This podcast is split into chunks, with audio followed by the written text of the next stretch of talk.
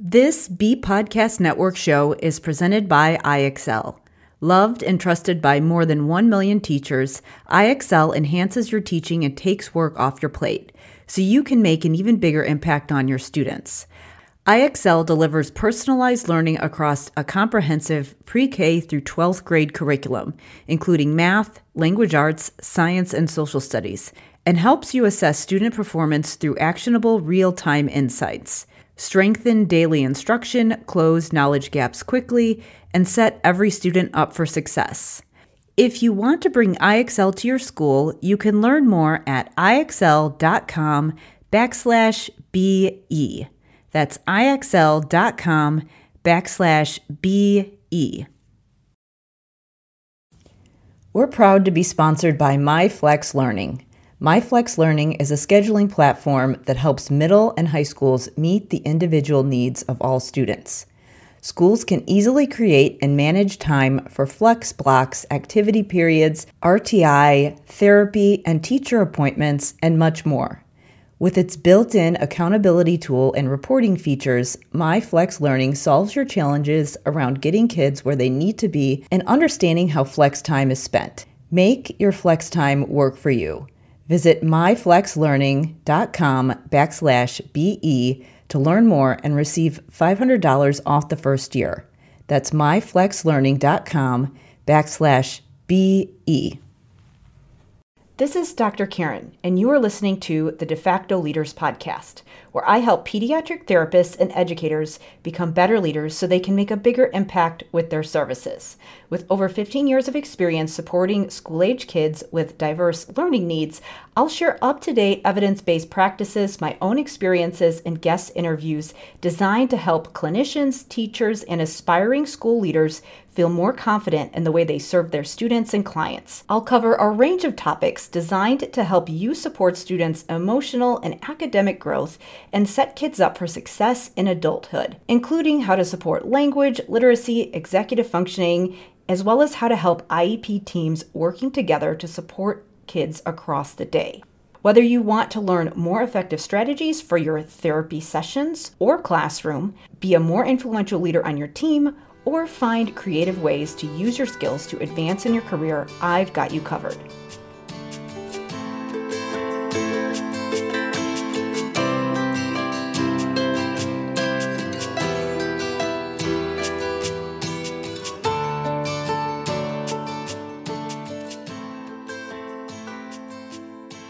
Everybody, it's Dr. Karen, and welcome to episode 117 of the De facto Leaders Podcast. In this episode, I invited Dr. Mike Gaskell to talk about post traumatic growth and one minute interventions. So, there's a lot of talk about risk factors in education and risk factors when it comes to mental health but not as much focus on protective factors. So that's why I wanted to invite Dr. Gaskell to the show to talk about the work he's done in helping students and staff build resilience in a way that's feasible for busy educators. So, Dr. Gaskell is a speaker, author, and veteran principal from New Jersey. He is the author of books such as Leading Schools Through Trauma, MicroStrategy Magic, and radical principals. And in this episode, we cover a wide range of topics, including de escalation strategies that school staff can use when they get angry emails from parents or community members, as well as how to handle angry social media posts and he shares Jay Baer's reply only twice strategy for working through these situations. And I thought it was really helpful and really powerful, especially when we consider how much things can escalate when we are communicating on social media or via written communication. We also get into a conversation about what social media does to our brains, how it changes the way that we interact and also the impact that it has on kids and the way that they interpret social situations. He shares a little bit about the perceptions that kids have about what is and isn't bullying and how we can help them to navigate these social interactions. He shares some really great stories and studies, including three protective factors that increase post traumatic growth, and talks about the idea of stacking one minute interventions to improve resilience, behavior, and performance.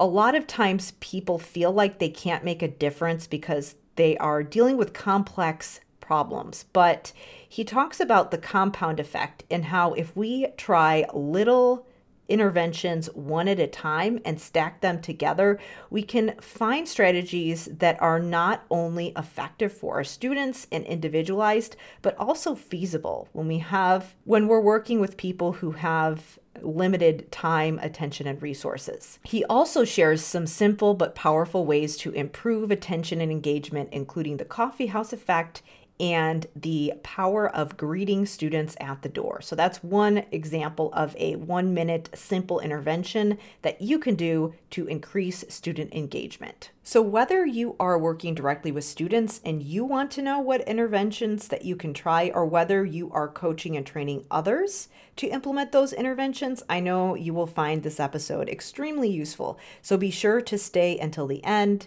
to learn about a handful of different resources that you can use to implement these interventions, including ways that you can connect with Dr. Gaskell. So, now please enjoy this interview.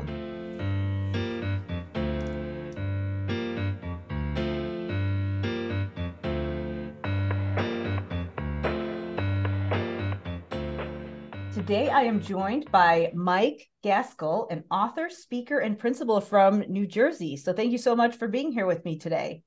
Uh, it's great to be here with you, Karen. So, I thought we would start off. Uh, you have a ton of really interesting experience and resources out there for people. So, I thought we'd start off by having you just share a little bit about you and what you do.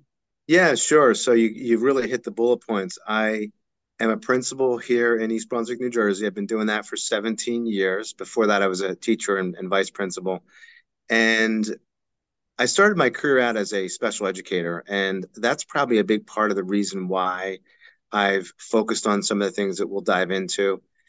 And in addition to that, I started writing back in 2018, and I was focusing on blogs and education journals. And I started getting into the most read sections of ASCD SmartBrief and things like that. And I'm thinking, wow, people seem to care about what I have to share. So I decided to keep writing. And I've since written three books, all since 2018. Last one published in uh, this past November, 2022. And I write a monthly column for ASCD SmartBrief. So I, I'm doing tons of writing, and I've also been on numerous podcasts. I also have a podcast of my own that I'm going to be rebooting this summer. Great. Well, I know that we have a lot of different things to get into. I've noticed that a lot of your work and a lot of the content that you put out, you have these it's it's kind of like these guiding principles for the way that you support teachers, the way you support staff, and there's a ton of different things that we could get into. One of the books that you've written that is definitely of interest to my listeners is the one that's focused on leading schools through trauma. So, what led you to want to get into that area? It's funny. I put the proposal out for this to Routledge Eye On Education, which is a great education uh, publisher, right before the pandemic. So people might say, "Oh, you were motivated by the pandemic," yeah, and. I wasn't. Uh, I already knew that trauma was rising in children, and that we needed to do something about it in addition to that, what perpetuated it, and of course added interest to the book and and the and the research in it, was that we went through a once in a lifetime pandemic, which unfortunately added to some of that trauma, anxiety, and stress kids and people in general were going through. So I really felt strongly about, and this is in all my writing and uh, work, offering do now kinds of strategies. Like this is three things you can take home and, or take into your classroom and work and use right away, and they won't interrupt your instruction or they won't interrupt your goals as a school. In fact, they may reinforce them. So those are the kinds of things based on research, some anecdotal evidence, and being in the fortune of being in hundreds of schools over my career because I also mentor new principals, so I get to go see what they're doing, allowed me to learn and get a holistic picture on so that I could bring that back to people like your audience? Yeah. I so I found so with, with trauma and with just professional development mentoring in general, as I've been interviewing different people, both people who are working directly with students and the leaders. There's this theme about how initially it seems like, oh, we want to be student centered, but actually, we may want to consider being teacher centered. So what are your thoughts on that when it comes to supporting again when you're when you're thinking about leading schools through trauma and just leading in general? Well, I always use a reference of the oxygen mask. And yeah. if we're if we have one oxygen mask and I need to keep you, the child, alive, I need to stay alive too. So I'm going to take the breath first, and then I'm going to put the oxygen mask on the child, and we're going to share it. So this is a shared experience. Uh, we can't expect teachers who have been through a lot themselves to put a smile on and deal with many of the challenges they deal with in classrooms today and brush aside their own personal wellness. Personal you know this, the wellness of our faculty is critical. We need to make sure that they're both feeling supported and have some resources. And so that's also some things that i offer. Yeah. Okay so when we're thinking about it, it is kind of interesting that timing and people i think don't realize how long it takes to publish a book where you probably were thinking about that before the pandemic and then and then it's published you know after the fact and it does seem like it was kind of timely. One of the things that came up for a lot of people is just the the impact of social media. I mean that is just it was a thing before the pandemic and now it's an issue even more. So, how do you see that impacting both the mental health of the students and the staff as well? Yeah, it's significant for both. So, kids don't have the cognitive development or maturity to recognize some of the things they're doing online and on social media, and also what they're interpreting on social media, because yeah. oftentimes that's their main news source. And there needs to be a lot of guidance and support, and there are ways for schools to do that as well. So, from the kids' perspective, it's so important to spell out for kids in very concrete language. And this is pretty much any age that you hit with kids that when they're on social media, they need to recognize the damage that can be done with one simple chat response or action they do online. And also, as significantly, the exposure they have to social media. And there was a great study done um, a couple years ago by Instagram, and they don't talk a lot about it because you know Instagram and Facebook are these great behemoths yeah. that don't necessarily want. I think they acknowledge that there are problems, but they're also in the midst of making a lot of money in the process too. Yeah. So, so Instagram did this great study where they looked at individuals who were looking at evidence of uh, be, being compared and and particularly women. This was particularly yeah. women, but we found this also to be true with with men and boys that they were about their physical appearance.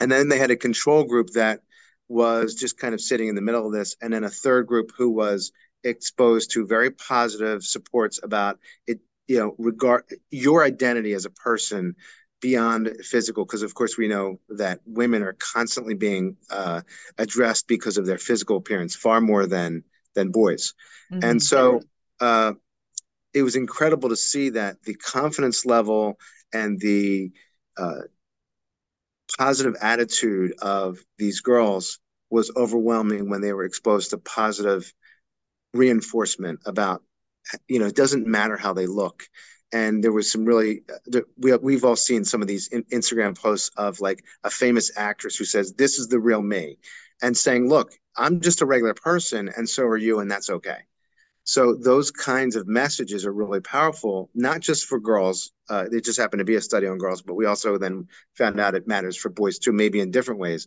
yeah, but certainly yeah. certainly the same kind of impact and so that's just one example and then you think about adults. So um, I talk a lot about things like uh, um, Jay Baer wrote a book called Hug Your Haters, and it's a great book. It's really organized around customer service, but there's a terrific message in there for we as educators. So every educator in the world has gotten uh, an angry email from a parent, and oftentimes there's some inaccuracies or there's uh, you know a high level of emotion in that that distorts the logic of it And we, as educators, did not get into education to get rich, as I often say. We did it because we care about kids. Yeah. And it becomes a very personal and uh, attack. And so people have a difficult time managing these kinds of things. And oftentimes, we will make the worst mistake in the world, which is to write a 17 page response defending every part of why that wasn't accurate, even if it wasn't. And that's the wrong thing to do.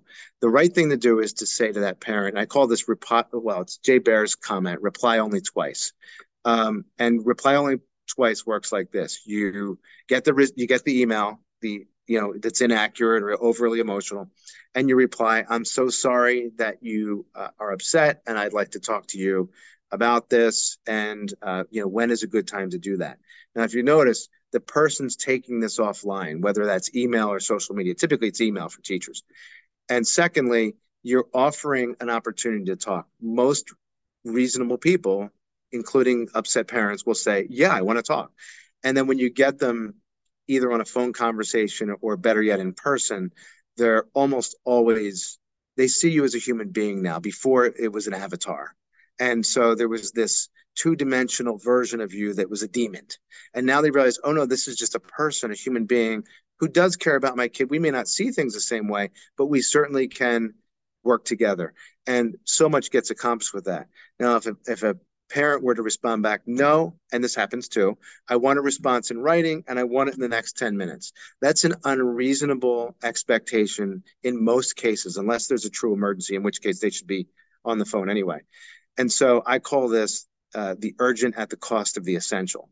And what that means is, is that the parent is demanding for something and we may not have all the information or be able to really unpack it in a fair way. I often say to parents, or I coach teachers through this, it's reasonable to say to parents, I am not going to make a rushed decision on this. I'm going to make an informed decision. And that's because your concern is important and we're going to take the time to address it.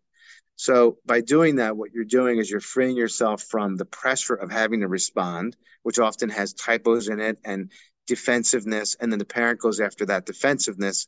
And it's this vicious cycle of emails back and forth, email wars, keyboard warriors, as, as we've heard the term. And that gets us nowhere fast. It least of all, doesn't help a child. So we have to get parents from that. And if a parent still says, no, I want this in writing, it's reasonable for you to say to them, I understand you want this in writing, but I think it's more effective to talk in person. And I support my staff on this. And it's reasonable then to cease the email dialogue, no matter what inflammatory things you're saying, and say, I, because anybody that's a, that's supervising teachers will say, you are going to take the time to meet with them personally or talk to them on the phone. And so that's that's an important way to get uh, adults both the parent and the teacher away from this online war and to really productively helping address an issue, whatever that issue is. So those are some of the other things. And of course, there was a Facebook study done a few years ago. University of Buffalo did this, and they were able to prove that when people get locked into these social media vortexes, these echo chambers of misinformation and everything, you become less intelligent. Your IQ drops. That's a known researched fact. And that's scary when you think about it. So it's so important to get shift people away from that. When I see political arguments online, I don't engage. And they're everywhere, aren't they? And we're very polarized, like unproductively so in our society today. The worst thing you can do is engage in that. And people have a tendency to take the bait and feel compelled to respond. You're never going to get that person on the other side to come to meet you halfway. It's not happening. So it's really not worth the energy. And it's ended family relationships and friendships and everything. And here these teachers are having to come into a classroom having a personal problem now because of this nonsense on social media. So my suggestion with social media is to cease anything uh, political and focus more on those positives. You know, it's very healthy to see a child graduate or a friend's child graduate or a newborn baby or a wedding. Those are wonderful things that make us feel what you know so happy and with gratitude for other people and vice versa. Those are the kind of things that we know keep our intelligence level at or above uh, that iq level that, that it belongs at so that we can do higher functioning things give back more to kids and have a personal life that is exactly what I was thinking of. And that is so timely with just the whole vortex of back and forth I can think of so many times with, you know, and again, I'm very wordy when I write things, how defensive and aggressive it comes off when you give this really long written response because they can't they can't hear your tone and you're talking exactly. at them you're not really listening to them i think that that is one thing where obviously people realize that technology does have its benefits, but the idea that we connect and then we come in person as soon as possible. I can even think about having conversations with my friends who are on dating apps where I'm like, the point of the dating app is that you meet and then you go in person as soon as possible. You don't have the whole relationship on the app. That's kind of what I was getting at, where there's obviously the negative of of kids being on social media with the Instagram filters and all of that, but also where there's some issue that comes up with the school and then it's the the school's Facebook page posts about it and then there's all these angry comments and how it must be like for a teacher who to try to navigate that where you could probably just have a, a conversation with someone in person and get on the same page relatively quickly or at least get close to on the same page. I love that. Absolutely. Yeah, yeah, I was just going to add one more thing to that, and that is Twitter did a study a few years ago, and they were able to confirm that uh, misinformation, inaccurate information, travels six times faster and farther than real information. That's another scary statistic. So a lot of times, and I'll give you just some quick examples. Schools today, unfortunately, encounter the reality that there's a rumor that goes around about you know was there a weapon in the school or was there an issue in the school? And then it be it, it's the game of telephone online which is on steroids. Yeah, yeah. It, it gets out of control fast.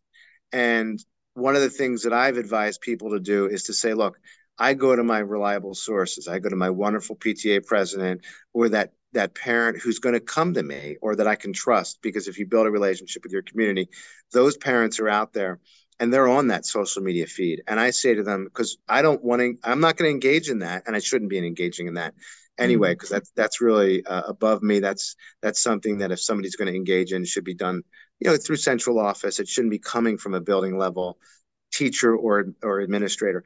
And so, but I can say to them, do me a favor, post this. This is false. I've confirmed this with a reliable source, and we can discontinue this conversation. That has had a strong and powerful effect on really slowing down and even stopping misinformation from spiraling out of control. And the other part of the problem with that is now you've got a whole school community who's all amped up on this misinformation. And again, I go back to that Buffalo study. There, our IQs are not you know, because we're thinking in our primal mindsets, which is the back mm-hmm. of our brain, instead of our higher functioning. And we want kids in our communities learning with their frontal lobe. We don't want them reacting with their back lobe. And this is so this all goes into even student achievement. So you think about putting this all together and setting the tone. We've gotten some important responsibilities to make sure that happens. And there are ways to do that, to teach our school community.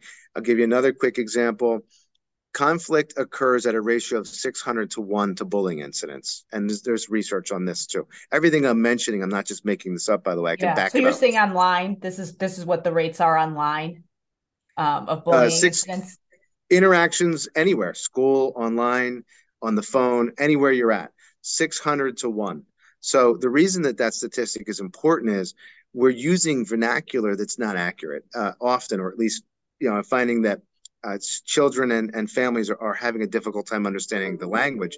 And what they're thinking is, oh, uh, my kid got into an argument and this kid sent something mean to them. They were bullied.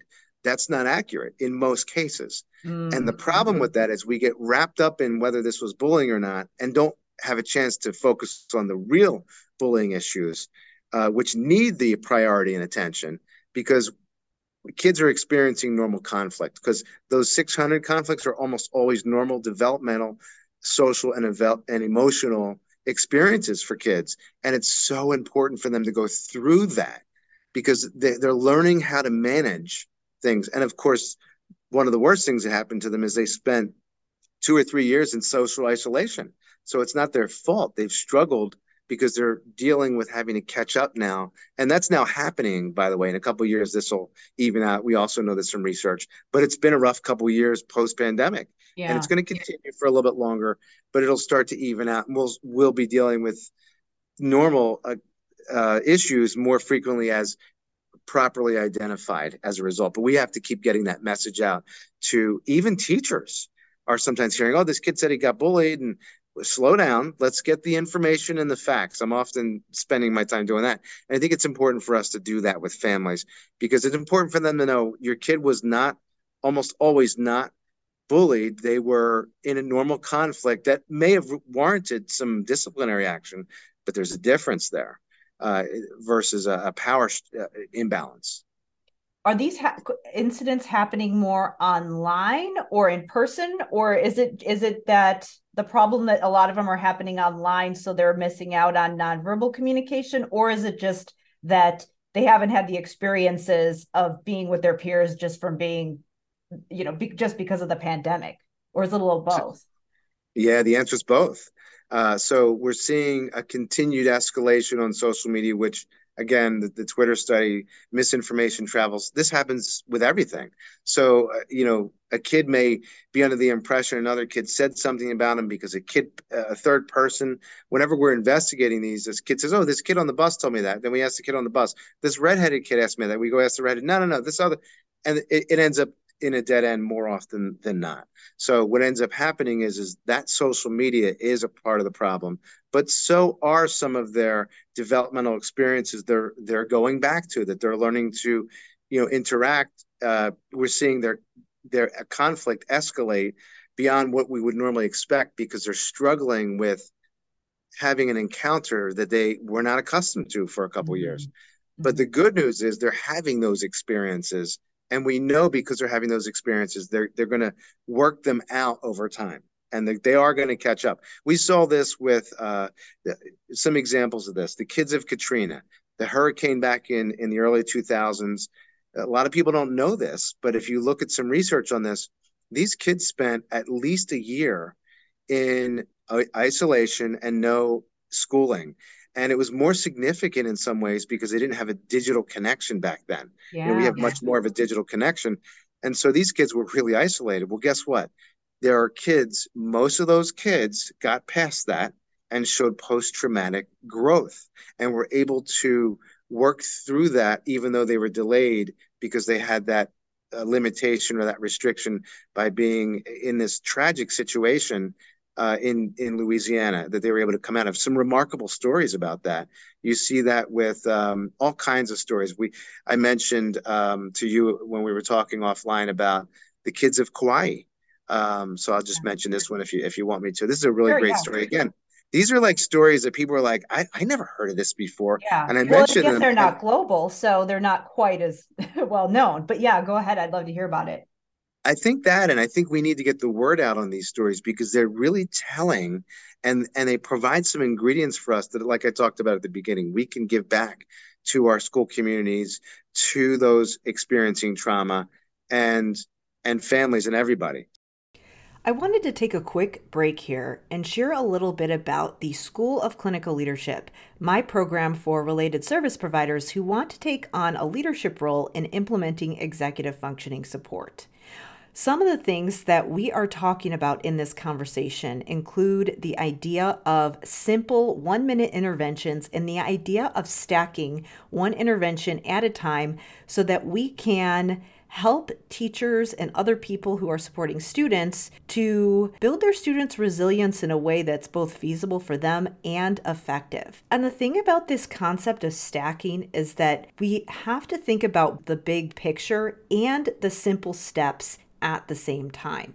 So, if you are a person who wants to make a difference in your building and you want to support the members of your team in implementing things like one minute interventions, you need to have a long term plan in order to make that happen so that you know over the course of the year what your plan is when it comes to learning the therapy techniques that you need to do in your sessions, what things you need to train other people to do, and what your end goal is so that when you look back at the course of your year, you can see the impact of all those interventions that you've stacked over the year. Stacking is essential when it comes to executive functioning because there are a lot of things that need to be layered in and embedded into the work that you're already doing.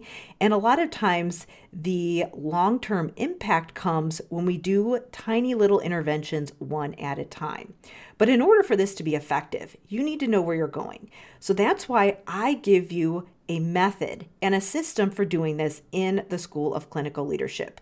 There are a lot of moving parts, and the key to being effective is having a plan to get those things implemented one strategy at a time. So, to learn more about the School of Clinical Leadership, you're going to want to go to drkarendudekbrannon.com backslash clinical leadership to learn more about how to become a member. Now, let's get back to the interview.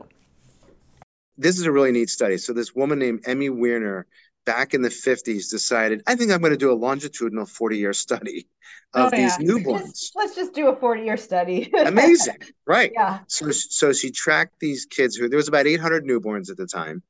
And out of those 800 newborns, they were pretty quickly identified in childhood as at risk or disadvantaged kids about a third of them, so about 270 or so of these kids. That sounds like a very large number, but if you think about yeah. a place like Kauai, Kauai is not uh, one of the main main islands. There's a lot of poverty there, and there's some other challenges, right? Socioeconomically is the, is the big factor there. Mm-hmm. So about a third of these kids were identified pretty quickly based on some patterns that were documented as at risk. So then you think, oh, these kids are predicted to just end up in failure, right?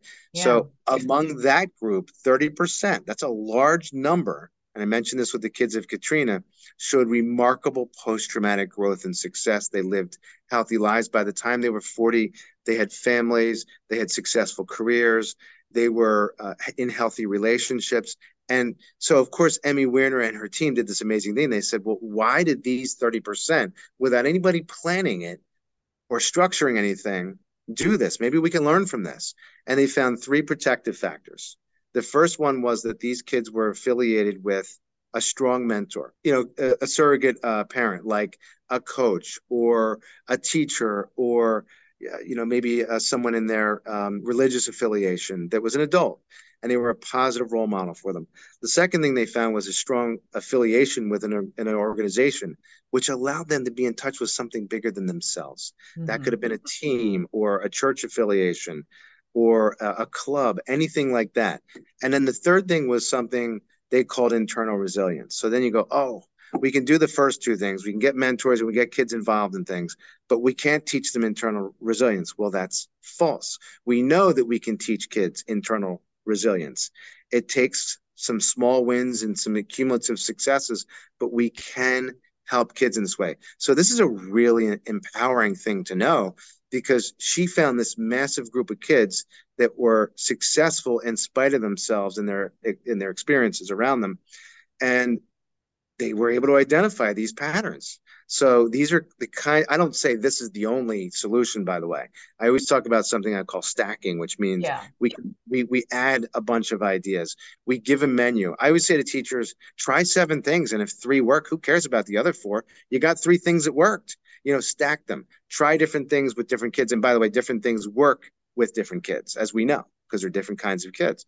So these these three factor these three protective factors though were just a landmark example of oh we do have some solutions in history to help kids. I love that because it's it just seems like there's so much emphasis on risk factors which of course is important but what about the protective factors what do we do that helps people be successful so I like that concept of stacking. I have used this term as well, where I think that a lot of times teachers, therapists, people working in the schools feel really overwhelmed when there's this there's this big issue that probably does have a lot of complexity to it and I think that there's this tendency to just feel like like what difference can I make? And the mm-hmm. concept of stacking, it's like you focus on this one simple thing at a time and you do one thing and then you get that done and then you stack another t- thing on top of it and then over time it compounds and then you realize you know it's been a year and you've been stacking different things for a year and look at look at all these things you were able to accomplish just one tiny bit at a time. So there's something that you i've heard you talk about. I think it goes along with the concept of stacking with the idea of one minute interventions. Is that something that falls under that umbrella of supporting resilience yeah it is so you know those short interventions again there's research out there that shows us this a lot of people think well in order to help a kid or a person deal with trauma uh, it's going to take a lot of work and effort, and it's got to be a, um, a counselor. And I don't minimize the work. I, I right. applaud my counselors. I need my counselors. They're fantastic. Uh, therapy is important. I'm mm-hmm. not minimizing any of that. What I'm saying is, is in the trenches, in our day-to-day work, teachers in classrooms and things, just those pieces of feedback. Feedback is a significant part of how kids respond to uh, things positively. So when you're giving these interventions that are short, it's very cumulative, like you were just talking about. There's there was a book by Darren Hardy called Compound Effect that yeah. speaks to us, and it's the, that logic that you start here, and it kind of goes like a little bit up, and then you start to see these jagged edges, and then it starts to shoot up. Because once you get a kid going with this, it's it's like what I can go. If I've gone this far, I can go even further and it's this thing I call the remarkably imperfect upward curve, which is yeah. a great. I love that you know saying because it's like nothing's perfect, and it's like a stock market chart. You know, it typically goes up over time, long term, but it takes some uneven jagged jagged edges along the way, just like uh, successes and and steps back. I think it's important for kids to see that kind of success line and understand that there's no straight line because the greatest and most successful people who got past trauma and were remarkably successful in whatever they did had some major setbacks. We hear the stories about Michael Jordan who got cut from his high school yeah. basketball team, and all these. Uh, uh, um, Tom Brady was a six round draft pick, not expected to do anything like he did. So you hear all these stories about people who had remarkable success, and it's no coincidence they were able. It, it, another way to look at this is uh, the most successful people fail three times more often than unsuccessful people. And you say well the math doesn't make sense there. And the reason is is successful people never give up. They keep going until they get it.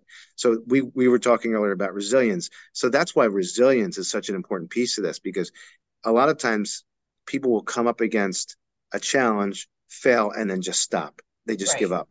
And that's the worst thing they can do. Instead they should be working through or around that and there are ways to just keep going. So those are some of the momentum builders that things like the, the short interventions the, the minute interventions uh, give. That feedback piece that little injection to keep a kid going um, is so important. Yeah. I mean that that's so interesting because if you think about it the, the numbers actually do add up because if you think about throwing darts if you throw one dart and you miss and then you stop, you failed once. But let's say you throw 10 darts and you miss nine times and then you get it on the last time. So technically you failed more, but you also got it at the end. So, I mean, yep. I think that's really what's going on there. We're just talking about learning curves. And with those minute interventions, I think that's really powerful because a lot of times it's just modeling different language and ways to talk through different things that come up in your classroom. Like you don't know what to do next when the teacher gives you an assignment with multiple steps. And there can be something really simple that teachers can do to just model and explain where they can go to look to find what they need to do or to see if they're on track. And it can just be these tiny little things that add up. Something that i've heard you mention as an intervention or just a way to kind of structure the environment and create some I guess boundaries and just set the stage is the impact of greeting kids at the door. Can you talk a little bit about that?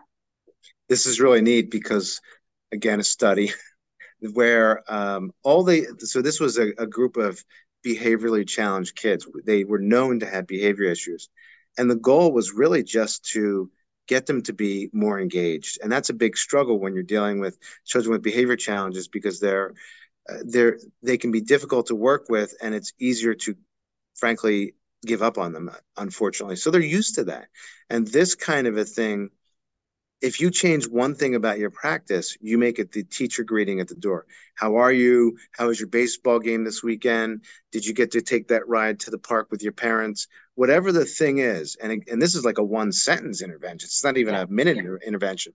Uh, makes such a huge difference that in this study they were able to prove that the lack of engagement dropped from 72%, which sounds about right for a, a difficult class, down to less than half, 45%. That's all they changed. Nothing else changed during this extended class of 40 some odd minutes. So you think about that. Go back to what you were saying earlier.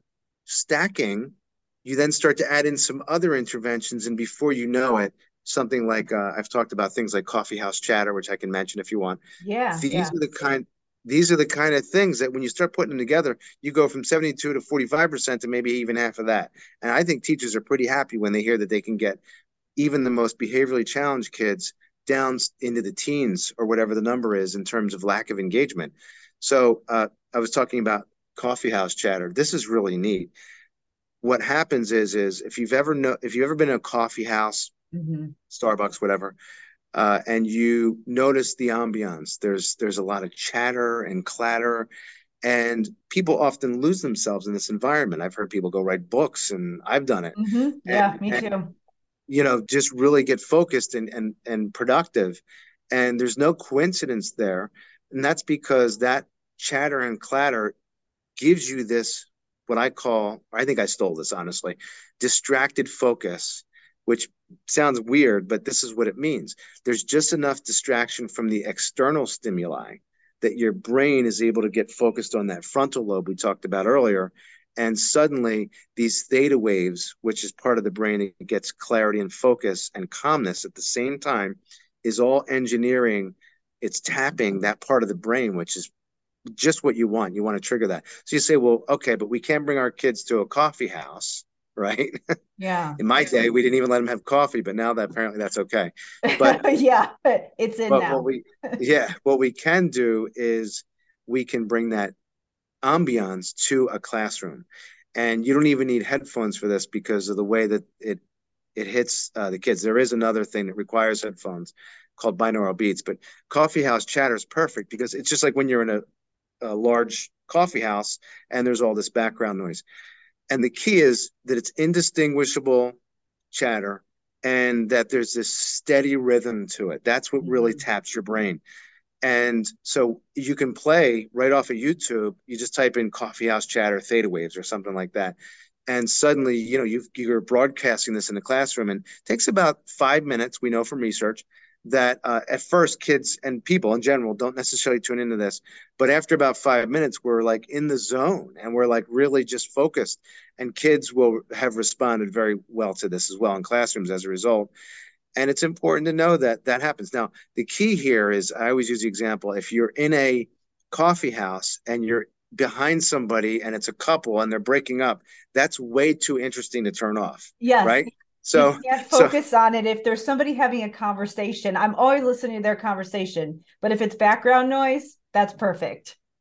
So that's what I'm saying. So yeah. if there's some if there's some discussions going on that, right. that, are unrelated to the content, that's an example of of that coffee house distraction. Yep. You want that to be indistinguishable. And so these apps play all this indistinguishable noise and it's not just white noise you know people say well that sounds like white noise no white noise is just a, a steady rhythm of uh, like a fan or something but the difference here is is this is tapping your theta waves and that's what you want it to do to get that focus and concentration for the kids and, and again we go from 45% to something less and i always say don't strive for perfection you know teachers are very type a and I always say to them, you you cannot strive for pers- they want it, but I say no no no. You want improvement, you want growth, right? Progress.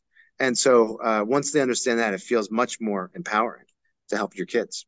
Yeah, I think with what what sometimes people don't understand about attention, ADHD, and things like that is that it's it's not necessarily always a lack of focus. It's not. It's just focus on everything instead of focusing on one thing. And sometimes increasing sensory input for people actually improves their ability to focus on a specific task. And there's so many different ways you can you can stack. Like if I, I would think that for some kids, if they really like the background noise, then that's great. If they don't like it, you can put on some headphones and Something cancel else. it out. Because I know my husband and I were always, again, during the pandemic when we're both trying to figure out how to work at home, which we're both still working at home now, but we have different things that distract us. So it's like one person wants the music on, one person doesn't. So there's so many different ways you can stack two things together and make it work for one person and also work for another person who needs some kind of different sensory input. So yeah, and you you you talked about putting headphones on. So there's actually a very strategic way to do that. Yeah. And so there's this thing called binaural beats, and I'll just give you the the oh yeah yeah quick quick version of this. So this is really neat because different than coffee house chatter, which can be a, a whole room thing. This is going to be independent work. So if your kids are working on a project or an assessment or writing or whatever they're doing that's the thing that this is this works for.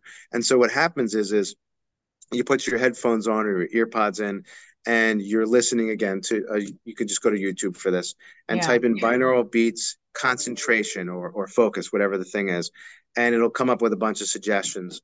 And what you're hearing is this sort of pulsing and the pulsing is and the reason you need headphones on is it's at two different tones in either ear the reason that matters is because those two different tones can't you, your your your ears can't take that. And, and that sounds like a negative thing. It's actually a positive thing because what it ends up doing is it ends up creating adapting a third virtual tone.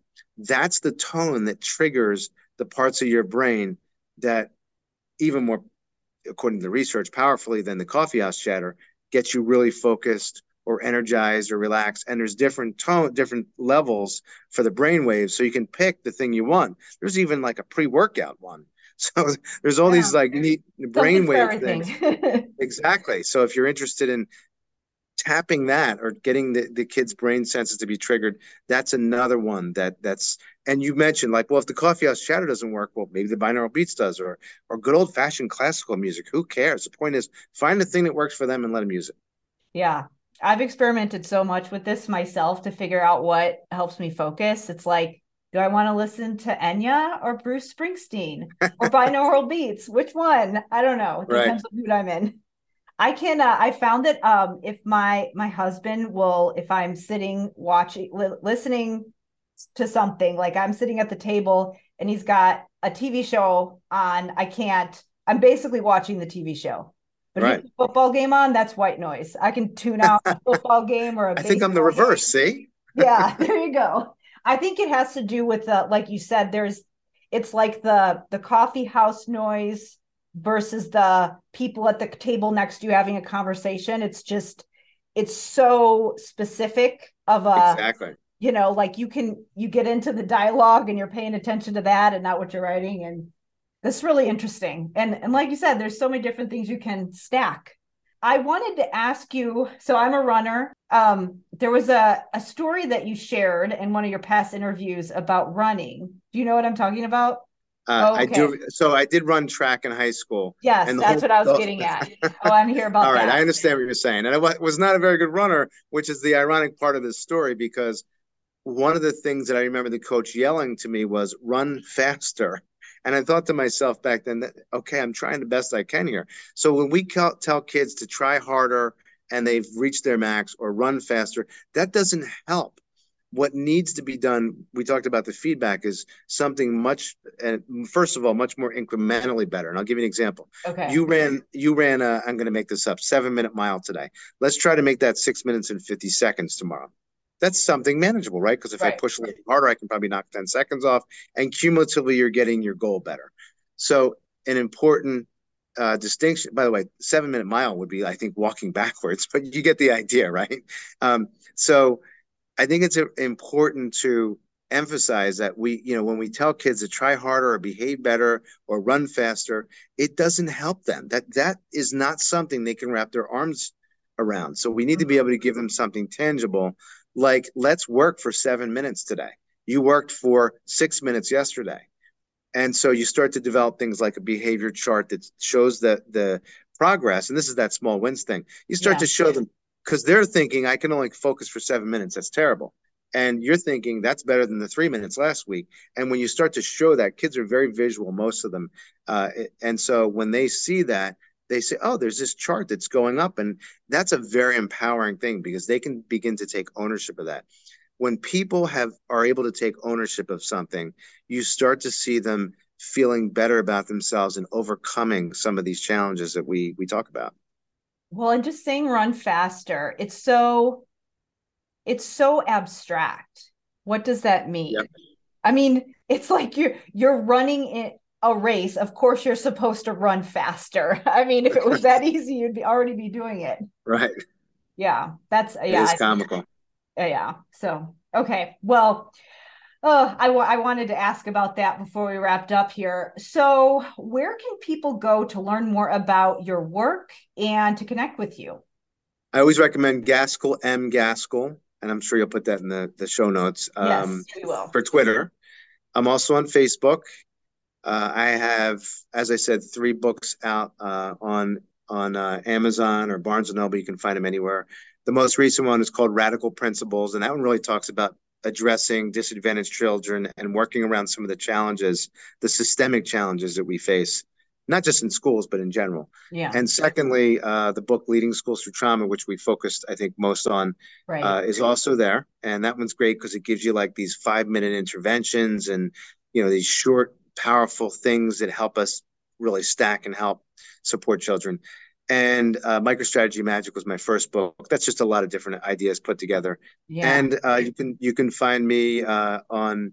Uh, you can just Google my name and you'll see all my articles uh, on there as well. If you typed in Mike Gaskell articles or uh, SmartBrief articles, you'd see all of that. Okay. Well, we'll link to all those. That MicroStrategy Management one sounds interesting. Uh, I yeah. like the idea of it sounds like it's more stacking, which I love. Yes.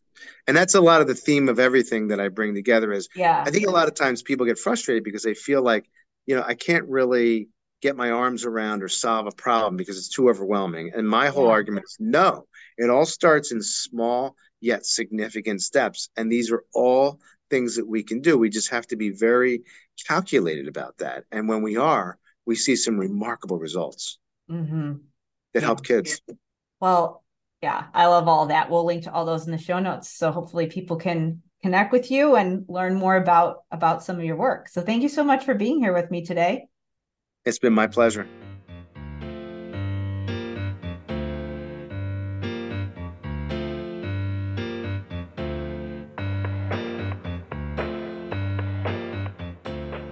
Thank you so much for listening. Be sure to check the show notes to learn where you can connect with Dr. Gaskell. You can check out his books, Radical Principals, Leading Schools Through Trauma, and MicroStrategy Magic on Amazon.com. And if you want to use the concept of stacking, to implement executive functioning support in your building, then definitely check out the School of Clinical Leadership. In this program, I give you specific strategies for supporting executive functioning. You can stack one at a time in your therapy sessions, as well as in the way that you support other people who are working with kids in classrooms. To learn more, you're going to want to go to drkarendudekbrannon.com backslash clinical leadership. If you found this episode useful, please leave us a rating and review and let us know about it. And finally, if you have a suggestion for a guest on the show, or if you would like to be a guest on the show, if you know someone who is doing innovative work when it comes to educational leadership, just send me an email at talktome at drkarenspeech.com. As always, thank you so much for listening, and I will see you next time.